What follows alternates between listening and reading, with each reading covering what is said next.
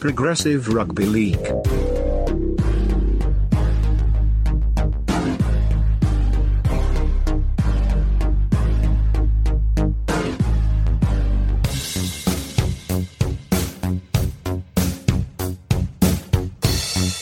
Hello, first pod of 2021. Nice to be back. Hope you're doing okay.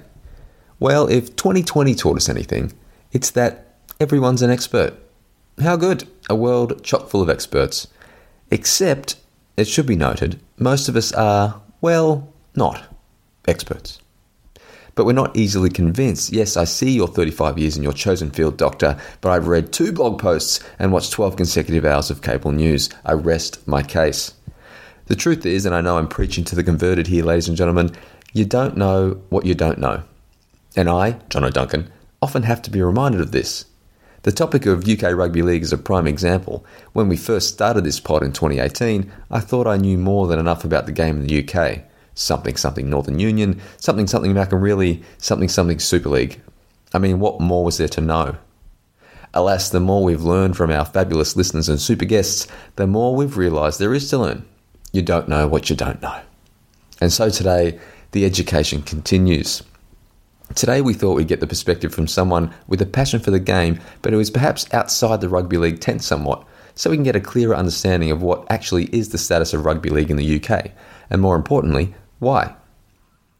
Jonathan Liew is a sports columnist for The Guardian. Jonathan has covered a plethora of sports in his career to date, including the grand old game of rugby league, and he's covered them pretty well too, winning a slew of awards, including the 2019 Sports Journalists Association's Columnist of the Year. Anyone who has read Jonathan's work, and millions have, know that when you enter one of his columns, whatever sport, you'll be treated to a lovely serving of insight, subtlety, and humour. So, who better to help us traverse the UK sporting landscape and find rugby league's place in it? Jonathan Liew, welcome to the Progressive Rugby League podcast. Thanks for having me. That was quite an introduction, which I, I, I suspect I'm going to fail to live up to quite resoundingly, but very much appreciate it. Well, you know, we set the expectations high, and I fail spectacularly every time, so it's uh, par for the course. But thank you very much for taking the time. I really appreciate it. First of all, how is London lockdown life treating you in what has been a tricky time for you guys? Yeah, well, we're in we're in lockdown three. I think I mean most of us have lost count by now. yeah, I mean it's it's tough for everyone really. We're all kind of being told to stay at home. Although you know a few people are still have, you know having to go go out to work and and you know we just we just left the EU and things are pretty uh, things are pretty downbeat here yeah. here on Brexit Plague Island. um, but you know you know there's there's plenty of food in the fridge for most of us and, and there's uh, there's sport on the telly so mm. I can't complain too much. Fair enough. How has life been different for a sports correspondent like yourself during COVID? What what have you found to have lost or gained from the different working environment? Yeah, I mean, it's, it's, something I've been thinking about a lot over the last sort of, what is it, 10, 11 months. I, I guess there's two levels to it. There's, you know, professionally speaking, not going to sport as much. I mean, we, we, still attend football, like soccer games, mm. occasionally. Not doing as much sport as we used to has been, you know, a big professional change. Yeah. Not having the atmosphere, not having the kind of, you know, the buzz of the crowd, and you know essentially having to report on these incredibly weird sterile occasions that has, a, has been a big change and obviously having to do a lot more stuff off the tv which i think is the, the sort of thing that that might become semi-permanent once the once the fog lifts yeah. but the other part of it is kind of it's, it's almost sort of existential, and this was certainly the case in the first few weeks of the pandemic when it was consuming pretty much everything, mm.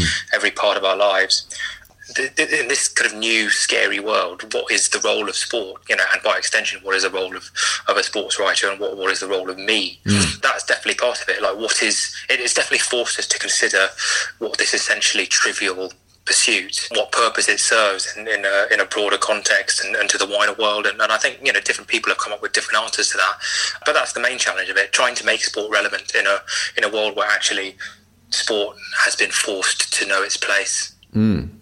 Yeah, well, I was going to ask you about that. So obviously, it's a massive cliche, but 2020 was such a wild year that even seemingly unstoppable sports behemoths like the Premier League were brought to a shuddering halt. So, yeah, what did this unique year? How did it provide you with clarity on the role of professional sport in, in our society? What what is the role? Well, I mean, there was a lot of you know a lot of kind of highfalutin talk about how sport plays a role in kind of national morale, in the health of a nation. Uh, the mental health of a nation uh, is one one line. Some, mm. some some sports administrator told me sport is crucial to the mental health of a nation. But I suppose the true order of things is only really becomes apparent when choices have to be made between what is allowed to resume or continue and what is not. And the Premier League football, as, as, you mentioned, that I think you know it was it was off for two months, and, and they started it basically as soon as they possibly could. And, and even though there have been lots lots of pressure, uh, lots of calls in the UK for the Premier League to be paused or halted, where they had a lot of COVID tests amongst players, that has carried on. Mm. The Champions League that went on pretty much as normal. The Indian Premier League cricket that went. I mean, they mm. held that in the UAE, but they they played a full schedule. Whereas my local tennis court is shut. My local five-a-side football, uh, you know, I've, I've, been playing that for, for months now. Mm. People are allowed to go out for one run a day. You know, exercise classes are, are cancelled. Uh, so, so you kind of see where the priorities of those who administer and, and legislate sport. You, you, kind of see where the priorities are, and, and obviously they're, they're commercially driven. Mm. And that's, I guess, the answer to your question. The role of sport is to generate revenue for people, whilst also putting on a, kind of the an entertainment face mm. and talking about the benefits of you know sport to the mental health of the nation mm. whilst lining their pockets. I think that, that's that's probably how I'd sum it up. Yeah, Jonathan. I guess we should get to the topic at hand, and that's rugby league football. Now, you grew up in the the south of England or the southern half of England. I'd love you to recount, if you could, particularly for our Australian listeners, your experience with rugby league growing up. Well, I suppose it was it was extremely restricted. I I'm 35 years old now, and I've still never played. I mean, I've never played rugby league. I never got close to playing rugby league. Mm-hmm. I've never I've never done a play the ball. So, so and, and you know, I grew up in in West London, which is about as far from a rugby league heartland as, as you could possibly imagine. But you know, like everyone, we had a television, we had BBC, and you know, you could you could watch the Challenge Cup, and you could watch Great Britain internationals, and that's sort of how I, I, got into it. And, and you know, I say got into it, and I've, I've sort of drifted in and out of rugby league over the years. So I, I don't consider myself an expert or, or, anything remotely close to an expert on the sport. But yeah, I mean, it's, it's a passion that has, has been fermented through a television screen pretty hmm. much. Mm. So I guess my first memories would be something like, you know, the 95 World Cup. Mm-hmm. You know, watching players like Martin Offiah and Shaun Edwards. I, I, I, do remember the early days of Super League on, on Sky Sports. Yeah which uh, yeah, we, we, were one of the few houses in our street that had access to Sky Sports. So, you know, I, I, remember the early days of Super League as well. So that's basically it. I mean, yeah. there was no, I mean, I certainly had no idea where a local club, what sort of local rugby league existed. obviously, it wasn't available at, at school or anything yeah. like that. So, so yeah, it was just, it was a TV event. Yep. And I'm curious about the importance of free to air television to sports in the UK because, like I say, besides a, a, few Challenge Cup games and international matches, which are becoming increasingly irregular, uh, rugby league is, is largely absent from uh, free to air TV screens. So, how important is free to air TV or terrestrial TV to sport in the UK? I know English cricket has had this conversation since taking the cash to go behind a paywall after the 2005 Ashes, and there are questions about what that has done to that sport's popularity. So, what are your thoughts on that? Yeah, it's an, it's an ongoing debate and, and one that I suspect has become slightly less relevant over the years. Mm. Obviously, the audiences that, that you can attract through free to air television are potentially astronomical, but uh, more often they're, they're just they're just larger than, than what you get on satellite TV. And I guess what rugby league and a lot of other sports have had to do is balance the commercial benefits available from pay TV to you know reaching a wider audience through through the BBC, which I think they, they've tried to combine. So Super League has been on Sky ever since its inception, mm. and the Challenge Cup has been on the BBC, and as well as England internationals whenever they come up. So they've definitely tried to, to strike a bit of a balance, and it's becoming slightly less relevant these days, I suppose, with things like streaming and, mm. and YouTube, and kind of we're in an era of where 30 second, 60 second video clips are, are, all the rage.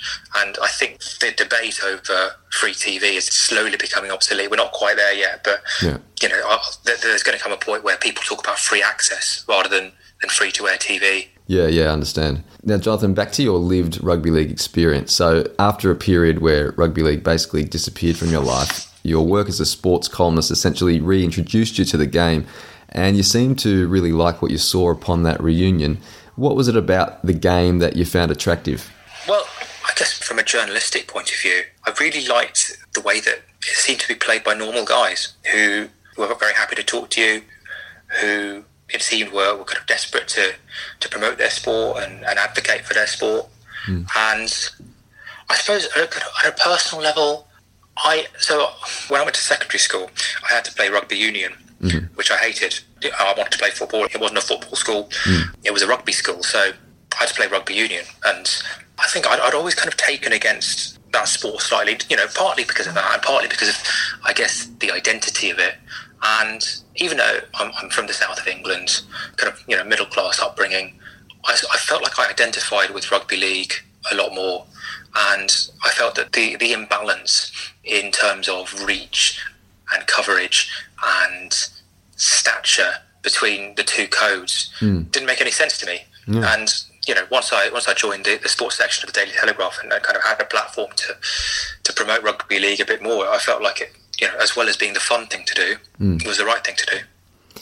Yeah, and I guess we we've touched on that previous question, but just to be explicit, are you able to give us a sense of the status or the popularity of rugby league in the UK today. And obviously, football's in another stratosphere, but where would you say rugby league sits on the national stage compared to the status or popularity of rugby union in the current day? And do you think the last decade or two has seen rugby league expand in the national consciousness? Has it tread water? Has it receded? Yeah, well, I mean, in terms of popularity, it very much depends where you go.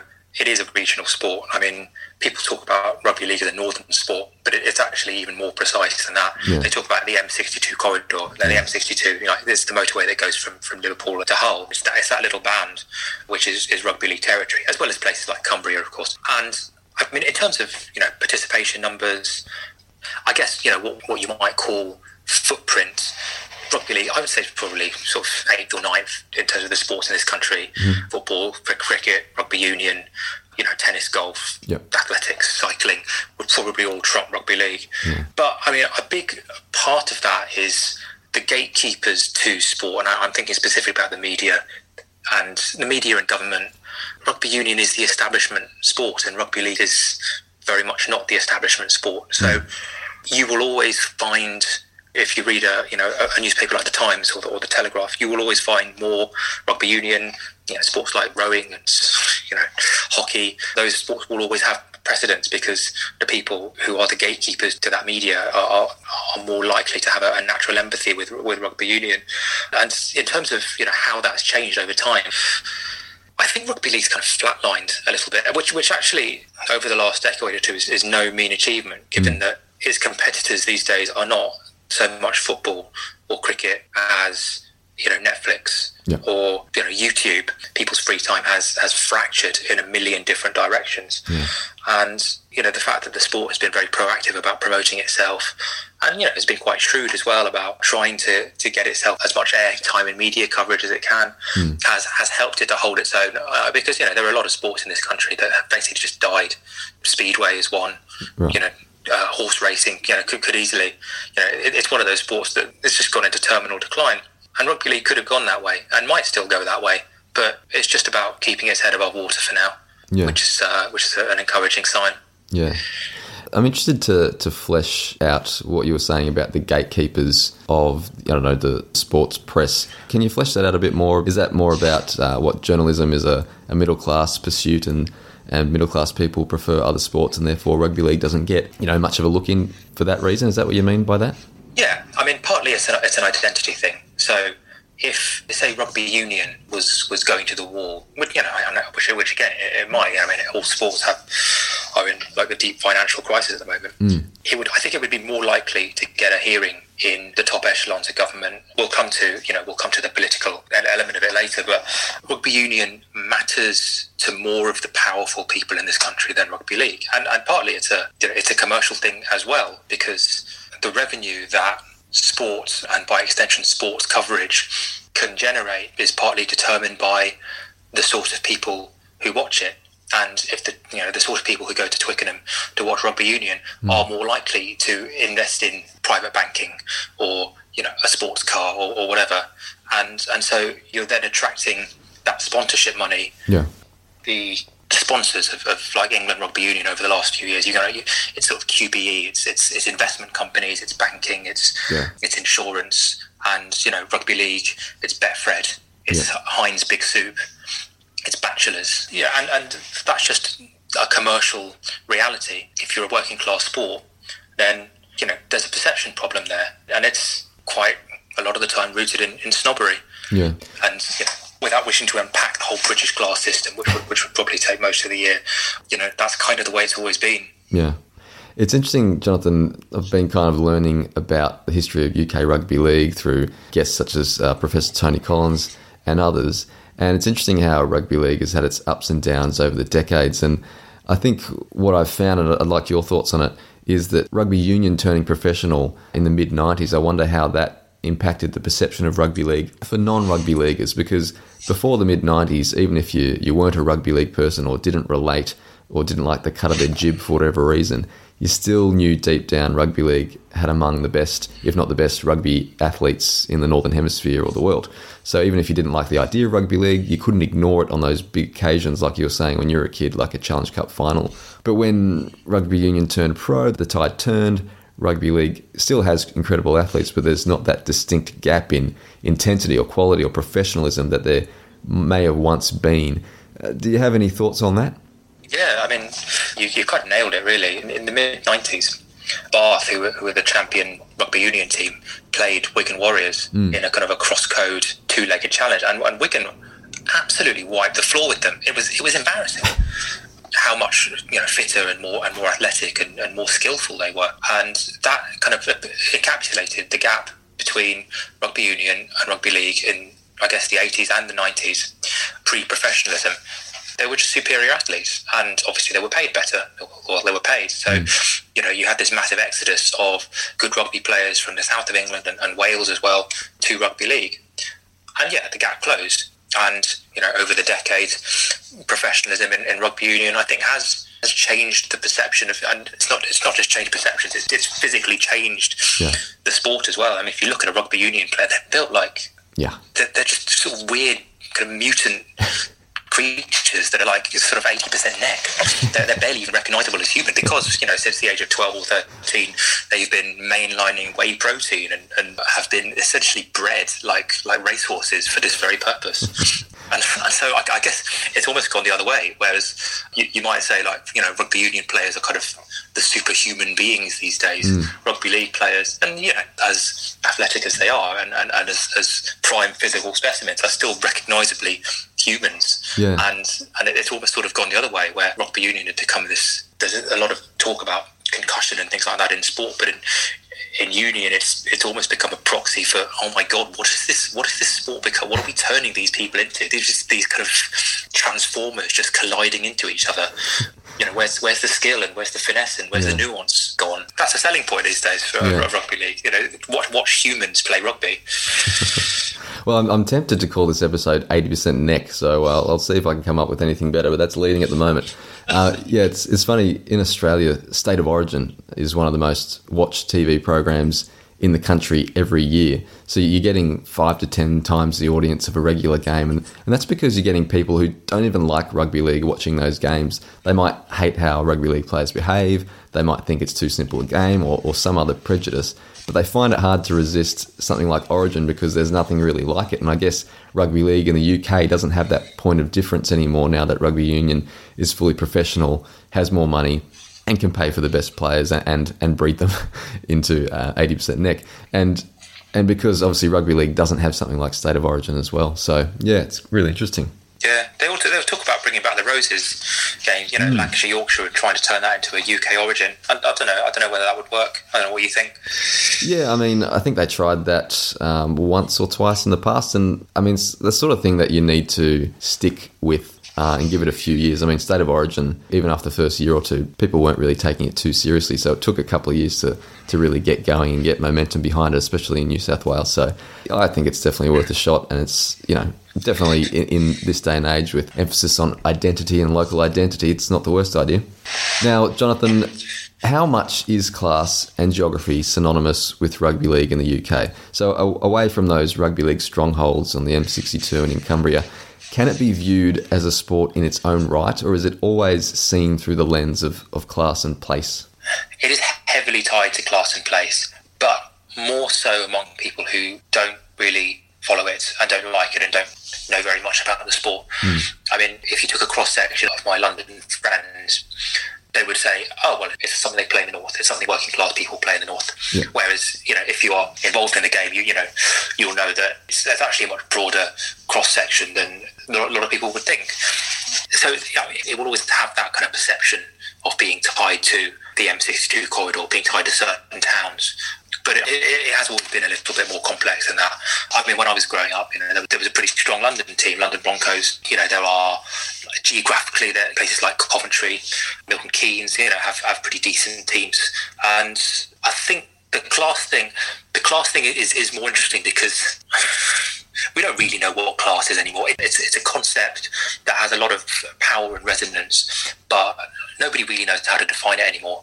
If you're kind of a self-made millionaire who kind of grew up in a in a brick terraced house, you that person will probably still call themselves working class. Mm. Whereas, you know, if you had a, middle class upbringing, but you know you're, you're, earning sort of 15 grand working in a coffee shop or whatever, you know, you probably wouldn't be considered working class.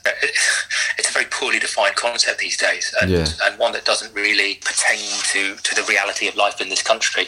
And yet, it is still such a powerful indicator. And you know, I, I think yeah, rugby league falls into that gap a little bit.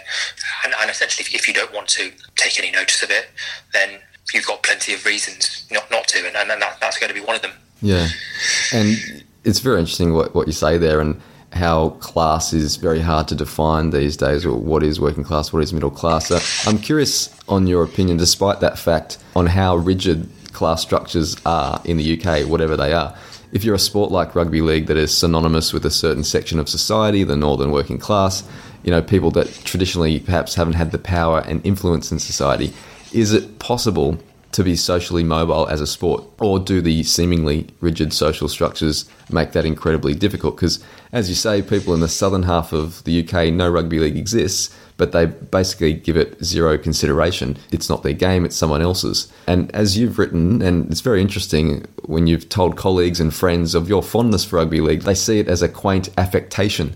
And I've come across probably hundreds of UK expats in Sydney through work and things, mostly mostly out of London and surrounds, I guess. And when I ask them if they follow a rugby league team, they look at me as if to say, and why, and why would I do that? It, it literally never ever crossed their mind. It's not that they're necessarily condescending towards it, but it's just a bizarre concept that they would have any consideration to follow the game. Yeah, these things are so closely tied to identity and mm. so little to, to the actual sport itself. Yeah. Uh, I mean, about, about five or six years ago, maybe less than that, they brought the England team to the Olympic Stadium, what was now the London Stadium mm-hmm. in East London. It was an England New Zealand international. They, they, they, played the series, you know, one of the games there, and I think about forty or fifty thousand people turned up. Mm. They got they got an enormous crowd, including you know some friends of mine who you know were from the south and had never even thought about going to a rugby league game before, mm. but it was an event because it was happening kind of in their backyard, and it was the same, I guess, to a to a certain extent with the 2013 World Cup uh, at Wembley. Yeah, that managed to get cut through because it was a big event taking place in London. And these are people who absolutely would not identify with the rugby league team or, you know, with Super League as a product partly for reasons of identity, but if you bring the game to them and present it well and you market it well, then it, it can cut through geographical and, and, class boundaries. And the other example I'd mention is darts, mm-hmm. which has got this incredible. It, it's managed to, to, transcend class and geographical boundaries in an incredible way since. You know, the sort of the satellite TV revolution over the last 20, 25 years. Right. You know, when they had fans at Alexandra Palace, you would have working class fans who probably you know been priced out of things like football, rubbing shoulders with the likes of Prince Harry and, and Zara Phillips and mm. the hmm. royal family. And I think that shows that. I guess what you call social mobility as a sport is possible, and as long as your product, you know, to use that horrible word, as long as your product can can rise or fall on its on its own merits and, and has a chance of reaching out to a broader market, then you know, to a certain extent, it can stand or fall on its own merits. Yeah. But of course, you know, the, the, the big question is, is actually reaching that market and getting getting those opportunities to cut through. So, Jonathan, do you think something like the Rugby League World Cup 2021, which you know rugby league fans are really excited about. Do you think that could have some cut through and penetrate the national consciousness? Is are you getting a sense that uh, you know things are percolating in the sports offices of, of the UK dailies? I don't think. I, I think it will. I think it will definitely cut through. But it, the, the thing about this is probably the same everywhere, but Yeah. it's absolutely not percolating now. I mean, Yeah. people don't even care about the Olympics yet. Yeah, people don't care about the Olympics in this country until there's about a week to go. And it'll, I think, be the same with the Rugby League World Cup. But if you pitch it forward, we're now facing what Euro 2021 football, possibly without crowds, or Hmm. at, at the very least, a very watered down event. The possible cancellation of the Olympics, or, or maybe you know that takes place without crowds, and Wimbledon, I think, will be on, again, potentially without crowds. Hmm. It is entirely possible that you know it won't be until October, November that, and in a sporting sense, we're able to get back to anything remotely close to normal. And so, the Rugby League World Cup in the autumn could actually be the first real, proper, normal feeling sporting event to take place in this country. The big, the first big sporting event, anyway. Hmm, and I think hmm.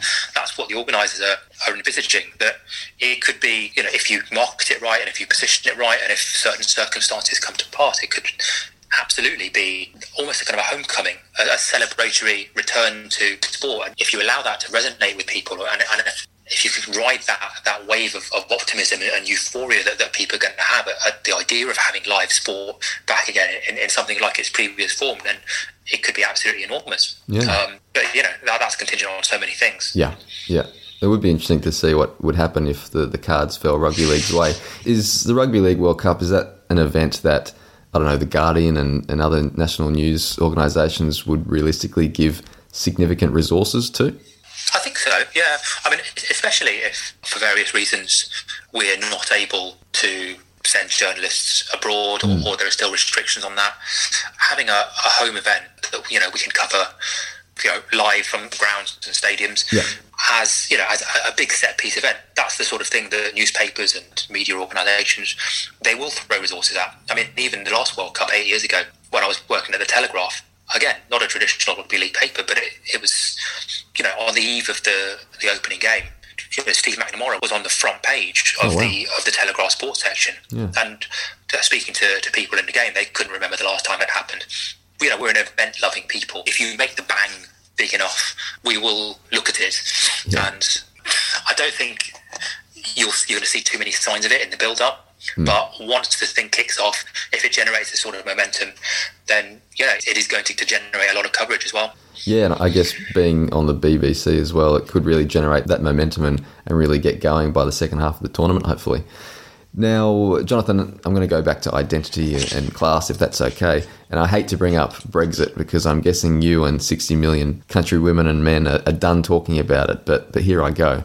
I, I guess what most people would agree with is that it has resulted, at least in the short term, in a more divided country, and that divide has manifested somewhat along class and geographic lines. So, does that potentially add to a perception issue for rugby league, particularly for those in the in the southern half of the country?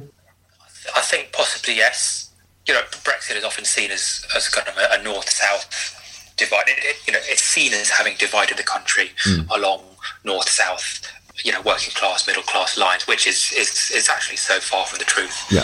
It's towns like Liverpool and, and Newcastle and, and Manchester voted to, to remain, and, and huge parts of, of Surrey and, and the southwest, and you know Southampton and places like that voted voted to leave. It's it's it's absolutely not as simple as that. Yeah. But it has, I think, widened the gulf in perception between what you might call metropolitan citizens and those who, who kind of live in small small towns in the regions. Which is rugby I league's mean, heartland, the- of course. Which is which is uh, yeah, it's rugby league's heartland. Rugby league is fundamentally it's, it's a, a sport of towns rather than a sport of cities.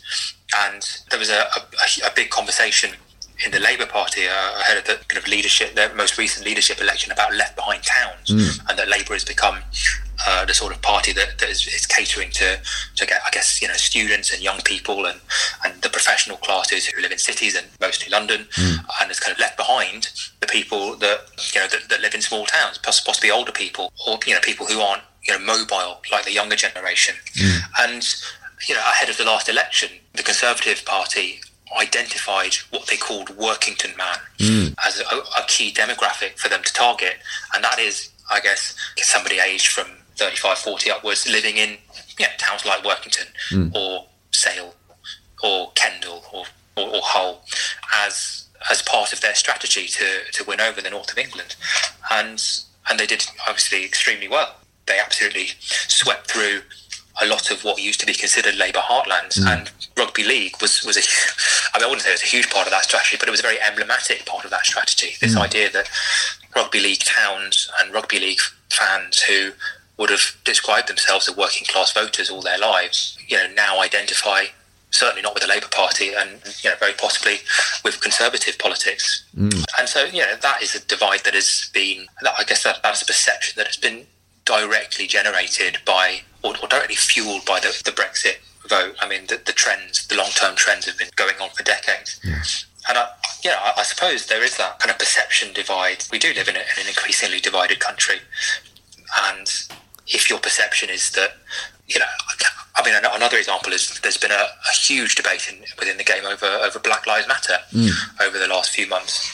You know, there's been quite a lot of resistance to it from a lot of fans, from pockets of the game, and you know, those are the sorts of conversations that I think, I guess, epitomise the new fault lines of the sport and, and the country as a whole, where the old tribal allegiances no longer necessarily apply, Yeah. and I think you know the sport has a I wouldn't say a problem because it, you know it's, it's a problem for everyone. It's not specifically a rugby league problem, but as a country and as a country, we don't really know where we're going. We don't really know what we want to be, and we don't really have any kind of you know unifying idea that we can really rally behind anymore. It's it's a fatally divided country, I think, and I don't. I wonder if rugby league kind of epitomises this. That this is now a sport that I guess it may not have been the most popular sport. It may not have been the richest sport, but it knew who it was hmm. and it knew what it stood for. And like the rest of us, it's probably now wondering whether that's still the case.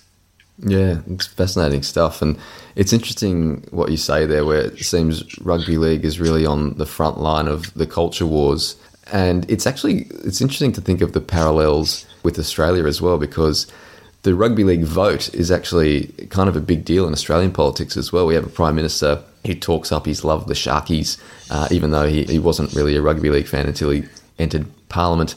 Uh, we have an opposition leader who's who's been a long time rugby league fan, and you know is not afraid to sort of talk about his passion for South Sydney as well. So the rugby league vote in Australia is very relevant, and it sounds like it's it's very relevant in the UK as well. Does, it skew one way or the other? I mean, has, has traditionally been aligned to, to you know one wing of the political spectrum. Well, it's actually very similar to the UK. So, rugby league is traditionally a, a Labor sport, really a Catholic Labor sport, but similar with identity issues, um, conservative politicians appealing to, you know, the working class, I, I guess, and with various policies that has attracted the, a certain demographic. And I would say the, the rugby league vote is, is more split than it once was. It probably still leans towards Labor and left wing side of things, but not as much as it once would have. And it's it's probably split pretty close down the middle. But I mean, I don't have the stats on that. But yeah, I think it's a, a similar situation as what's happened in the UK. Yeah, I mean that's very interesting because it is very similar to the UK. When rugby league was one of the sports that basically sent a, an SOS to the government in about April or May, say like we are going to run out of money. Basically, it was pretty much the first sport that got a bailout package from the government, and that's because it used its I, I don't know. I guess it's political leverage to hmm. say to the government, "Look, these are your new voters. Yeah. If you let rugby league die in, you know, Castleford or Wakefield or, or Huddersfield or whatever, hmm. It's on you. yeah, it's on it's on you, and these people, these are the voters that you're trying to keep. And I'm pretty sure that had a, a huge bearing on the fact that the government pretty much expedited and rushed through a, a comprehensive bailout package for, for rugby league in this country. Yeah, that, that's very interesting. Um, now, Jonathan, we are running out of time, so I'll get to a question I know a lot of listeners have been waiting for, and it's a simple one. In your opinion, what can rugby league do to improve its lot in the UK? Well, it's a sixty-four thousand dollar question, possibly worth you know a lot more than that. Besides, I mean, we, we've touched on on a lot of the various aspects, the various strands of this question, you know, over the course of this this conversation. I think rugby league is, is never going to be a mainstream sport in this country.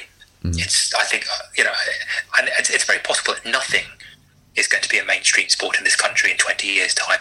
Things are fracturing that much. Or, you know, the way that we can personalize our own uh, free time and, and entertainment experiences these days makes it very unlikely that we're ever going to unite as a nation around something like football or even a TV show in the way that you know we did when there was only three or four channels Yeah. on the telly.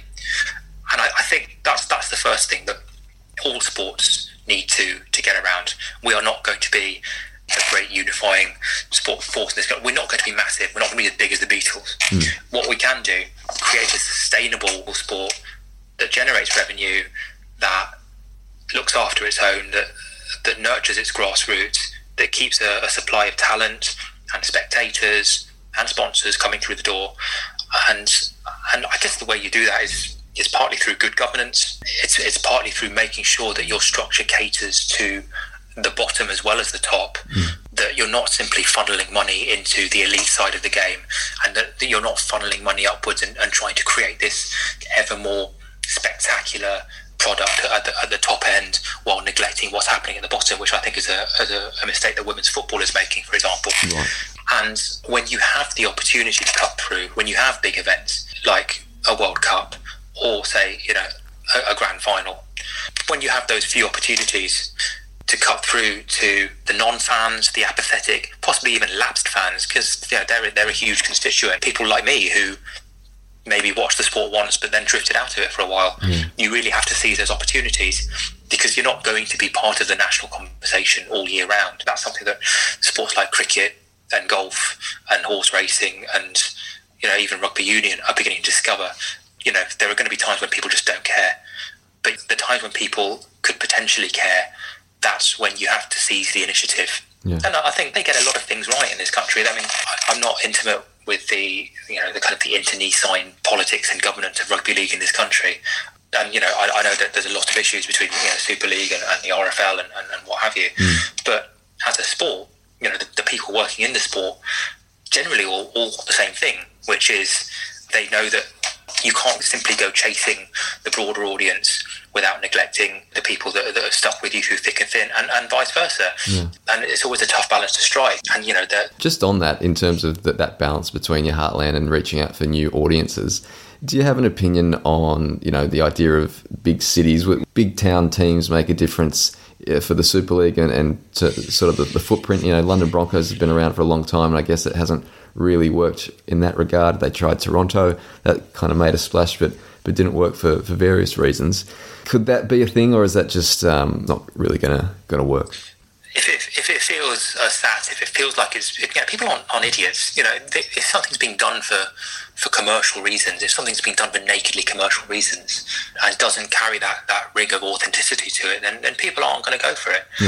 I think authenticity is is a huge selling point to rugby league. People know that these institutions have been around for centuries, and you know it, it's not traditionalist to sort of have some kind of affinity with the idea of Wigan or hmm. Hull KR or Castleford, you know, or St Helens. These institutions still resonate, and you know, you don't even like a marketing expert would say, you know, you don't chuck these kind of identities out of the door. You don't chuck that authenticity out the window hmm. without a pretty good idea of what you're going to replace it with. Yeah, I mean, you know, if you, you have a Manchester team and, and Salford, Salford Red Devils, I guess, try to become the de facto Manchester team. Hmm. If Manchester as a city doesn't have a kind of a rugby league consciousness, then any attempt to kind of force one onto you know this extremely complex and diverse city is I think going to be doomed to failure. I mean you saw when, when Super League was established in the nineties hmm. there were all sorts of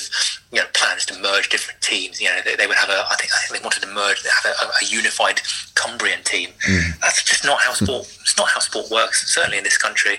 It's not how fandom works, it's not how, how identity works. And I think, you know, you, you sweep away the well established tribal identities of, of rugby league at your peril, I think. And just quickly, do you think the, the summer competition adds value for Super League? I I understand this debate was run and won years ago, and I know the idea of a summer season is that there's more free air for rugby league, but, but does it actually play out that way, or, or should football codes just run their best race regardless of what anyone else does? Yeah, I mean, it's, it's kind of a 90s argument, really, this idea that, you know, you play in the summer, you have more time not being taken up by football because if you look at football, football is a 12 month sport these days. Yeah. Or wherever you go in the calendar, you're competing with football, mm. you're competing with something. Personally speaking, I don't really take much notice of rugby league at all in the summer. Yeah. There's just far too much. You know, either there's a World Cup or a Euros or an Olympics, or there's there's cricket, which is my other main sport. There's, there's Wimbledon, there's the golf, and I feel like the summer is, is more crowded mm. these days than the winter. Whereas you know, if you get to November or December, this is what Dart has done so well. Darts kind of crams itself into the autumn and winter month when people are, are staying at home when it's cold and people are in front of their tellies. And you know, it's a Thursday night. What are you going to do? You need to watch something. And and if if there's a good Super League match on, people will watch it. I, I, I've just I've just talked myself into going back to a winter sport, but I, I think that's.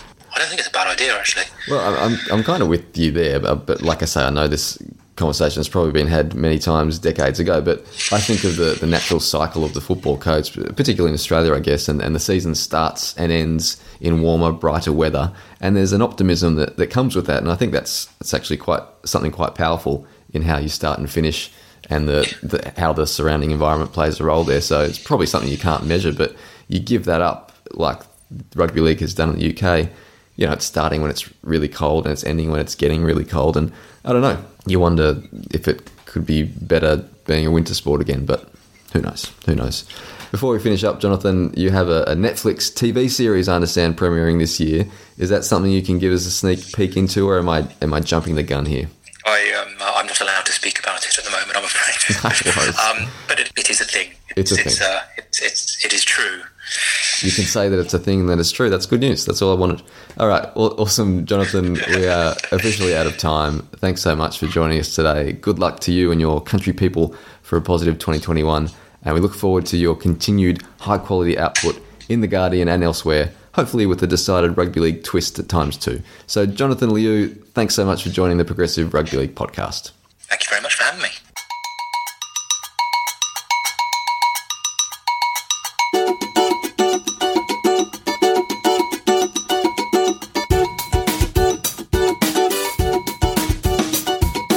Progressive Rugby League. A really good guy. Always enjoyed Jonathan's writing, no matter the topic. All right, let's call it a day. You've got things to do. I've got things to do.